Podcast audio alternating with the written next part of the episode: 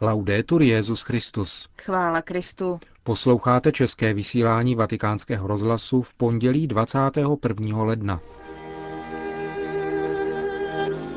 O poslání katolické školy hovořil Benedikt XVI. ke členům Kongregace pro katolickou výchovu.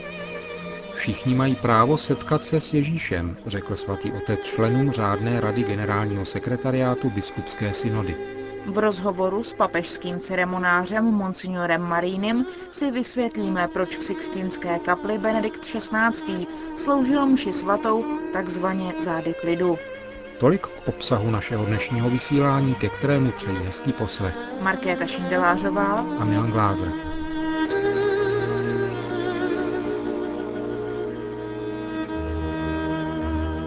Zprávy vatikánského rozhlasu. Vatikán. Katolické školství má svou vlastní výchovně vzdělávací linii, ale otevřeno je všem a respektuje identitu každého, řekl Benedikt XVI. účastníkům plenárního zasedání Kongregace pro katolickou výchovu, které přijal dnes dopoledne v Klementinském sále v čele s jejím prefektem kardinálem Zenonem Grocholevským. Vzhledem k výzvám globalizace a rostoucího pluralismu si katolická škola musí klást otázky o identitě svého vlastního poslání, řekl dále papež, který zdůraznil, že vyučování je výrazem Kristovy lásky a zároveň prvním skutkem duchovního milosrdenství, které je církev povolána prokazovat. Výchovně vzdělávací oblast, řekl v této souvislosti svatý otec, je proto církvi obzvlášť drahá. Svatý otec zmínil reformu církevního studia filozofie, jejíž vypracování dospělo do závěrečné fáze a v níž nebude chybět důraz na metafyzickou dimenzi filozofie, na kterou poukazuje encyklika Jana Pavla II. Fides et Ratio, Kromě toho, řekl Benedikt XVI., bude dobré zhodnotit případnou reformu apoštolské konstituce Sapientia Christiana, která je základem pro posouzení kvality církevních fakult a institutů. Posouzení, které vyžaduje i tzv. Boloňská deklarace Evropské unie, kterou svatý stolec podepsal roku 2003. Le discipline ecclesiastiche, soprattutto la teologia, sono sottoposti oggi a nuovi interrogativi Církevní disciplíny, zejména teologie, jsou dnes podrobeny novým otázkám ve světě, který je pokoušen jednak racionalismem, jenž jde cestou falešné svobodné racionality, která je zbavena jakéhokoliv náboženského odkazu, a z druhé strany zase různými fundamentalismy, které falšují pravou podstatu náboženství podněcováním k násilí a fanatismu. con il loro incitamento alla violenza al fanatismo.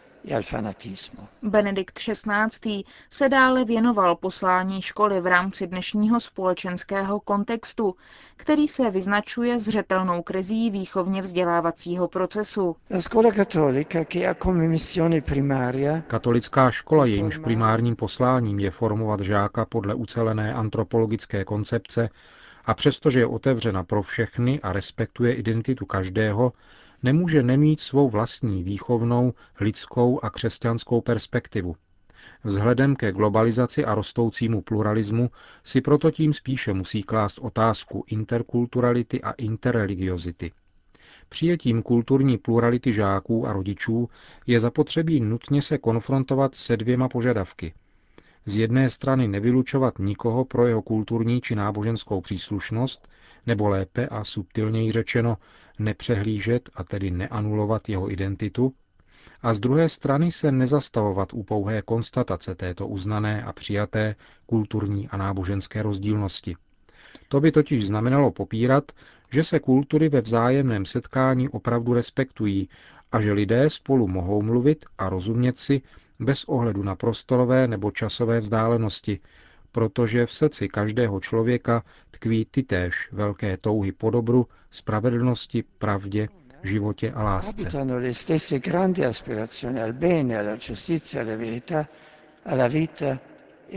e. Dalším tématem, u něhož se svatý otec pozastavil, byla otázka budoucí reformy Ratio Fundamentalis Institutionis Sacerdotalis, tedy základního statutu kněžských seminářů z roku 1970, který byl naposledy pozměněn roku 1985 a je třeba nyní zvážit vhodnost jeho případné reformy, která by měla zdůraznit důležitost správné artikulace různých dimenzí kněžské formace z hlediska církve jakožto společenství, a to podle indikací druhého vatikánského koncilu. Kněžím by tak měly být nabídnuty směrnice a odkazy užitečné v dialogu se soudobými kulturami. Benedikt XVI. také připomněl, že péče o povolání, zejména na západě, kde se jich nedostává, je úkolem celého církevního společenství, biskupů, kněží, zasvěcených osob, ale také rodin a farností. Papež Benedikt XVI. se dnes dopoledne setkal také se členy řádné rady generálního sekretariátu biskupského synodu. Ta se sešla, aby připravovala synod, který se bude konat od 5. do 26. října tohoto roku a jehož téma zní Slovo Boží v životě a poslání církve. Svatý otec vyjádřil svou naději, že synod odhalí dimenzi společenství, tak jak o tom hovoří ve své encyklice Spé Salví. Být ve společenství s Ježíšem Kristem nás vtahuje do bytí pro všechny, z něhož činí náš způsob existence. Najímá nás pro druhé, ale pouze ve společenství s ním se stává možným opravdu existovat pro druhé.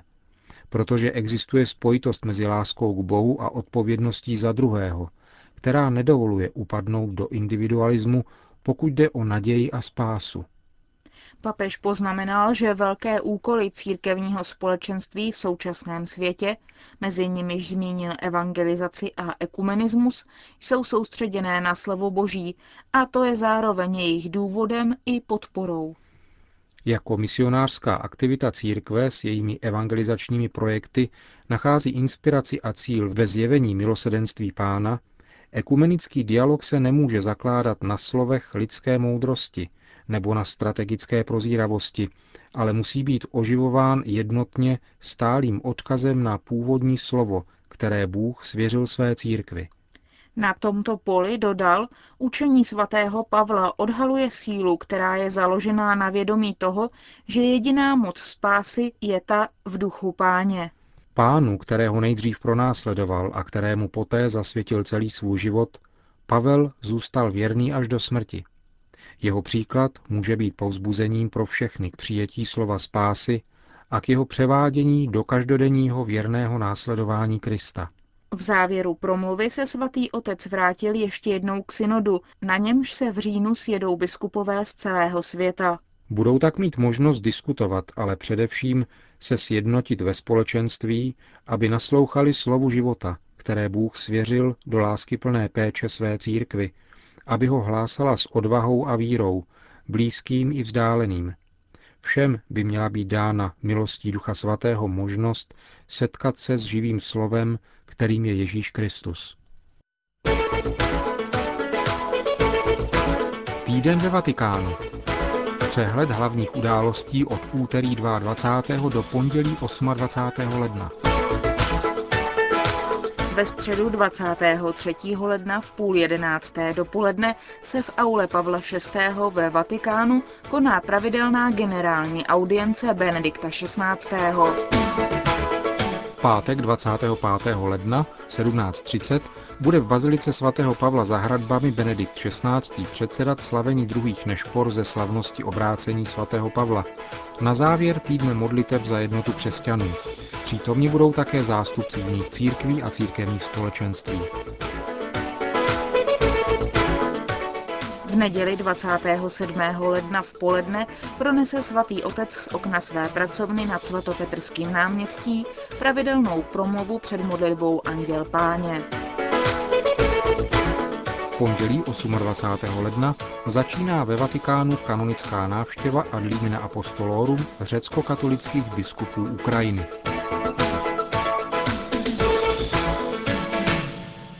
Během tradiční papežské mše svaté o letošním svátku křtu páně v Sixtinské kapli, spojené s udělováním svátosti křtu 13 dětem, slavil Benedikt XVI. Eucharistii způsobem jiným, než bylo v posledních letech zavedeno, protože během bohoslužby oběti byl obrácen takzvaně zády klidu. Některá média hovořila v této souvislosti o návratu před koncil, přestože bylo předem vše vysvětleno ve sdělení papežského ceremonáře Monsignora Guida Mariniho. Ten proto v rozhovoru pro vatikánský rozhlas vysvětluje. Credo che sia importante innanzitutto considerare l'orientamento esatto della celebrazione liturgica che Myslím, že je důležité brát v úvahu orientaci, kterou má liturgické slavení vždycky mít. Mám na mysli ústřední postavení pána, ukřižovaného a zmrtvých vstalého spasitele. Tato orientace musí určovat vnitřní dispozici celého společenství a v důsledku toho také vnější projevy tohoto slavení. Kříž umístěný na oltáři ve středu zhromáždění má schopnost předat tento základní obsah liturgické teologie. Potom se mohou vyskytnout další okolnosti, které vzhledem k umělecké hodnotě posvátného místa a jeho jedinečné kráse a harmonii mohou učinit žádoucím, aby se liturgické slavení konalo na původním oltáři, které mimo jiné uchovává přesnou orientaci liturgického slavení. To je přesně případ Sixtínské kaple při udělování svátosti křtu. Jde o praxi, která je umožnila liturgickými předpisy v souladu s koncilní reformou.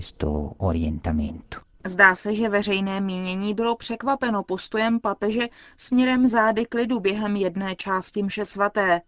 Nezřídka je tento postoj vykládán jako návrat do minulosti, jako nějaké zavření dveří ve vztahu ke společenství. Mohl byste nám vysvětlit, jaký je pravý význam tohoto liturgického gesta? Za okolností, v nichž se slavení Eucharistie koná zmíněným způsobem, nejde ani tak o postoj celebranta směrem zády k lidu, níbrž spíše o společný postoj všech věřících směrem k pánu. Nejsou tím tak zavřeny dveře společenství, ale naopak otevřeny dveře vedoucí k pánu. Liturgické slavení není podívanou, ale nazíráním toho, který je naším východem, spasitelem. Myslím, že je také důležité připomenout, že doba, během níž je v těchto případech kněz otočen zády k lidu, je relativně krátká, neboť celá bohoslužba slova se koná jako obvykle, celebrant je obrácen ke zhromáždění a ukazuje tak na dialog spásy, který Bůh navazuje se svým lidem. Nejde tedy o žádný návrat do minulosti, ale naopak. Je to způsob slavení, který nijak nespochybňuje učení a směrnice druhého vatikánského koncilu. Mnozí v souvislosti s publikací motu propria sumorum pontificum spatřovali v některých krocích Benedikta XVI.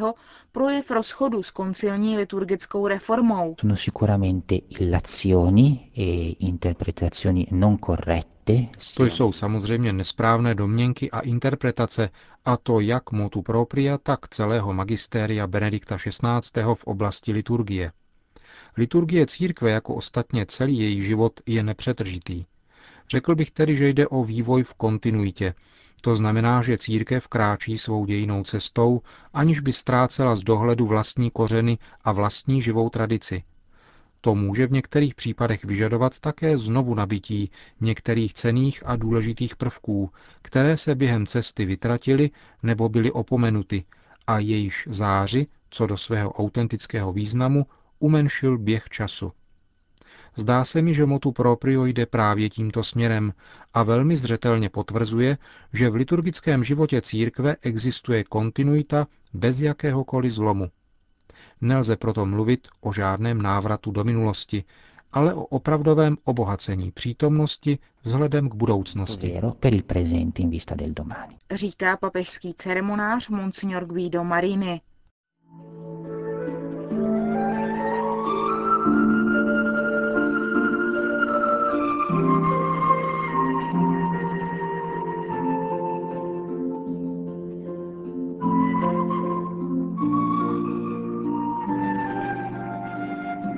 Končíme české vysílání vatikánského rozhlasu.